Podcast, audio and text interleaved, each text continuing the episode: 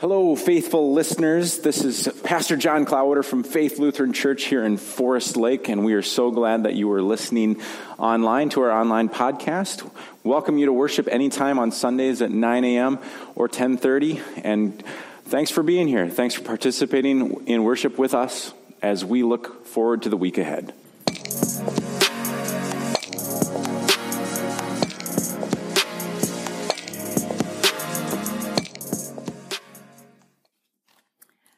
A Gospel reading from the 16th chapter of Matthew. From, from that time on, after Peter confessed that Jesus was the Messiah, Jesus began to show his disciples that he must go to Jerusalem and undergo great suffering at the hands of the elders and chief priests and scribes, and be killed, and on the third day be raised. And Peter took him aside and began to rebuke him, saying, God forbid it, Lord, this must never happen to you. But he turned and said to Peter, Get behind me, Satan. You are a stumbling block to me, for you are setting your mind not on divine things, but on human things. Then Jesus told his disciples, If any want to become my followers, let them deny themselves and take up their cross and follow me. For those who want to save their life will lose it, and those who lose their life for my sake will find it. For what will it profit them if they gain the whole world but forfeit their life? Or what will they give in return for their life? For the Son of Man is to come with his angels in the glory of his Father, and then he will repay everyone for what has been done. Truly, I tell you, there are some standing here who will not taste death before they see the Son of Man coming in his kingdom. The Gospel of the Lord.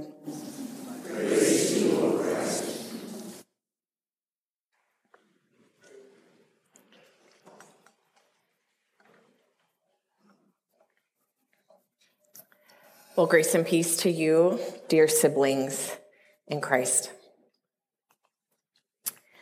If you've ever been in my office, you may have seen my wall of crosses.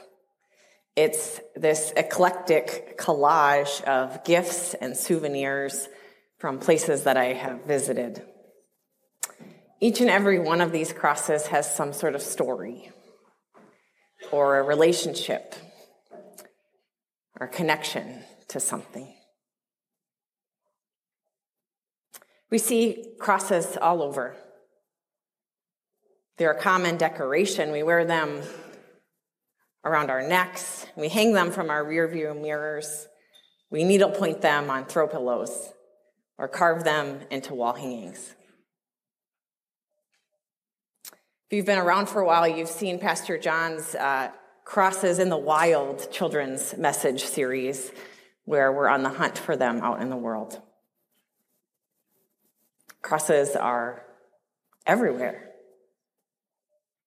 which I think is really cool. And, and a little bit strange. Now, don't, don't panic, just hear me out.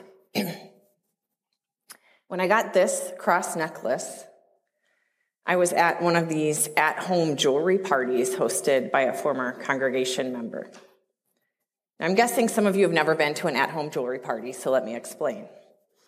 Usually, a salesperson uh, sets up kind of a display of their collection to a private party of guests who've been invited for the occasion. So, as a guest, you're able to try things on, maybe get advice or get feedback from another guest about a piece uh, and then order items from the company's catalog. So while I was there, I tried on this cross necklace. And the saleswoman told me, and I quote, crosses are very in this season.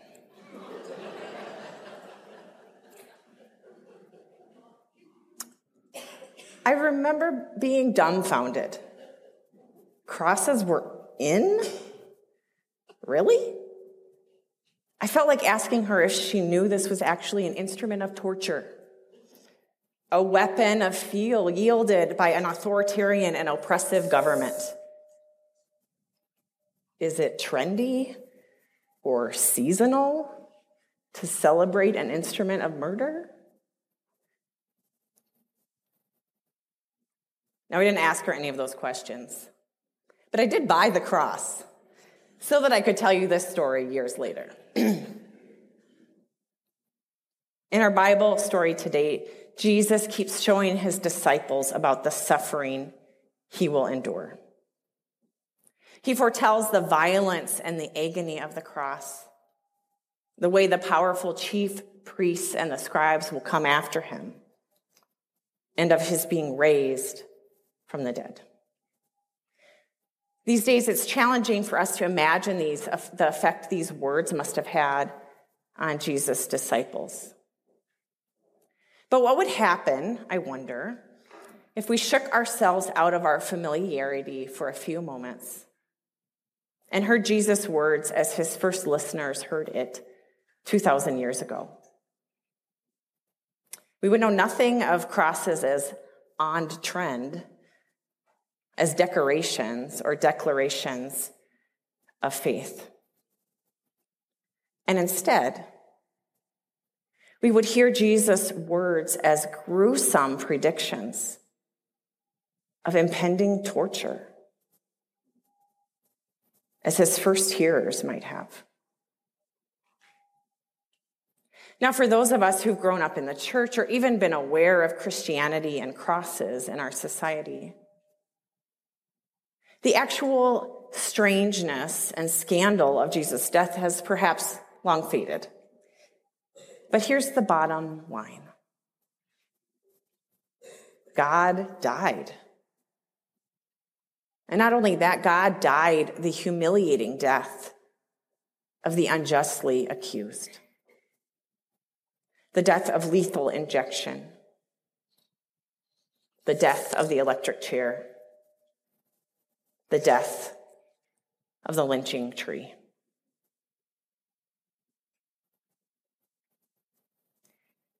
It's easy for us to be judgmental of Peter and say, Come on, man, you just proclaimed Jesus the Messiah. And now you're telling him he's doing it wrong? And instead, see that, that Peter is not stupid.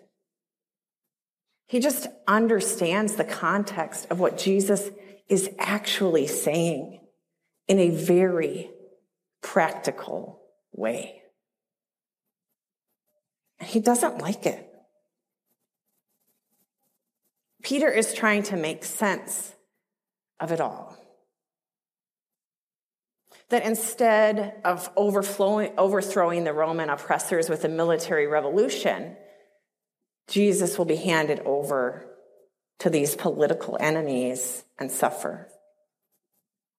Peter is learning that the movement they've been part of that has drawn crowds and produced miracles and healings and proclaimed a new kind of kingdom will not produce their longed for future, their cherished dream, their chance at liberation. Instead, it will end with the first century Palestine version of a state sponsored execution. So, what could be more disorienting, more ludicrous than the news that their would be champion was determined to walk straight into a death trap? To give himself over not only to f- severe physical pain, but to humiliation and disgrace. To surrender without a fight to a common criminal's death.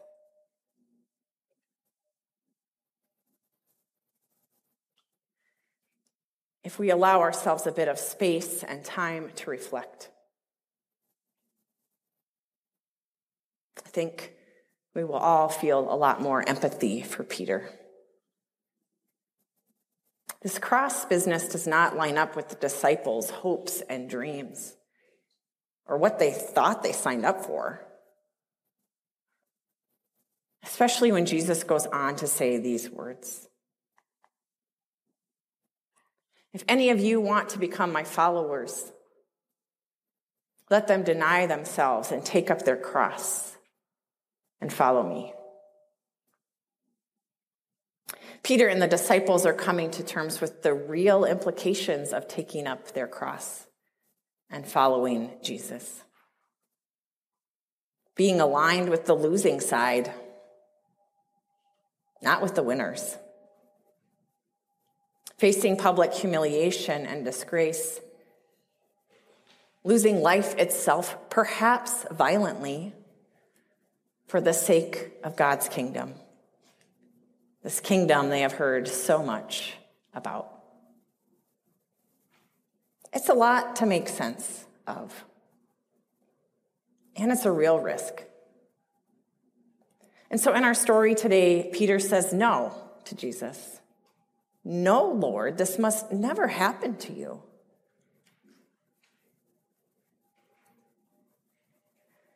But the way of God, the way of this new earth shaking, love overpowering, grace filled kingdom is not the way of the world.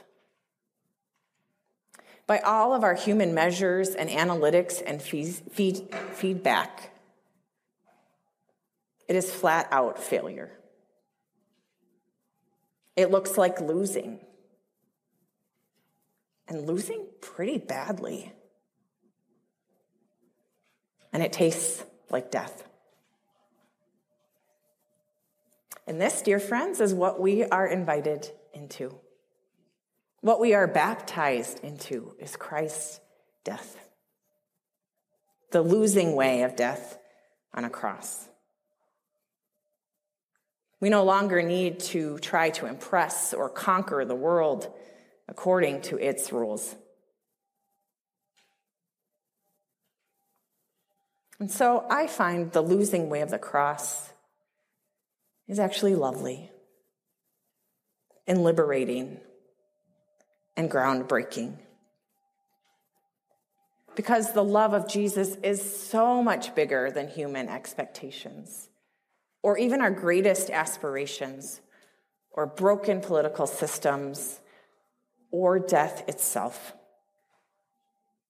God's love sees beyond our failures or humiliations or the moments when we fall on our faces or do exactly the wrong thing. Or, like Peter, say exactly the wrong thing. In Christ's death and resurrection, he took on this powerful symbol of domination and cruelty.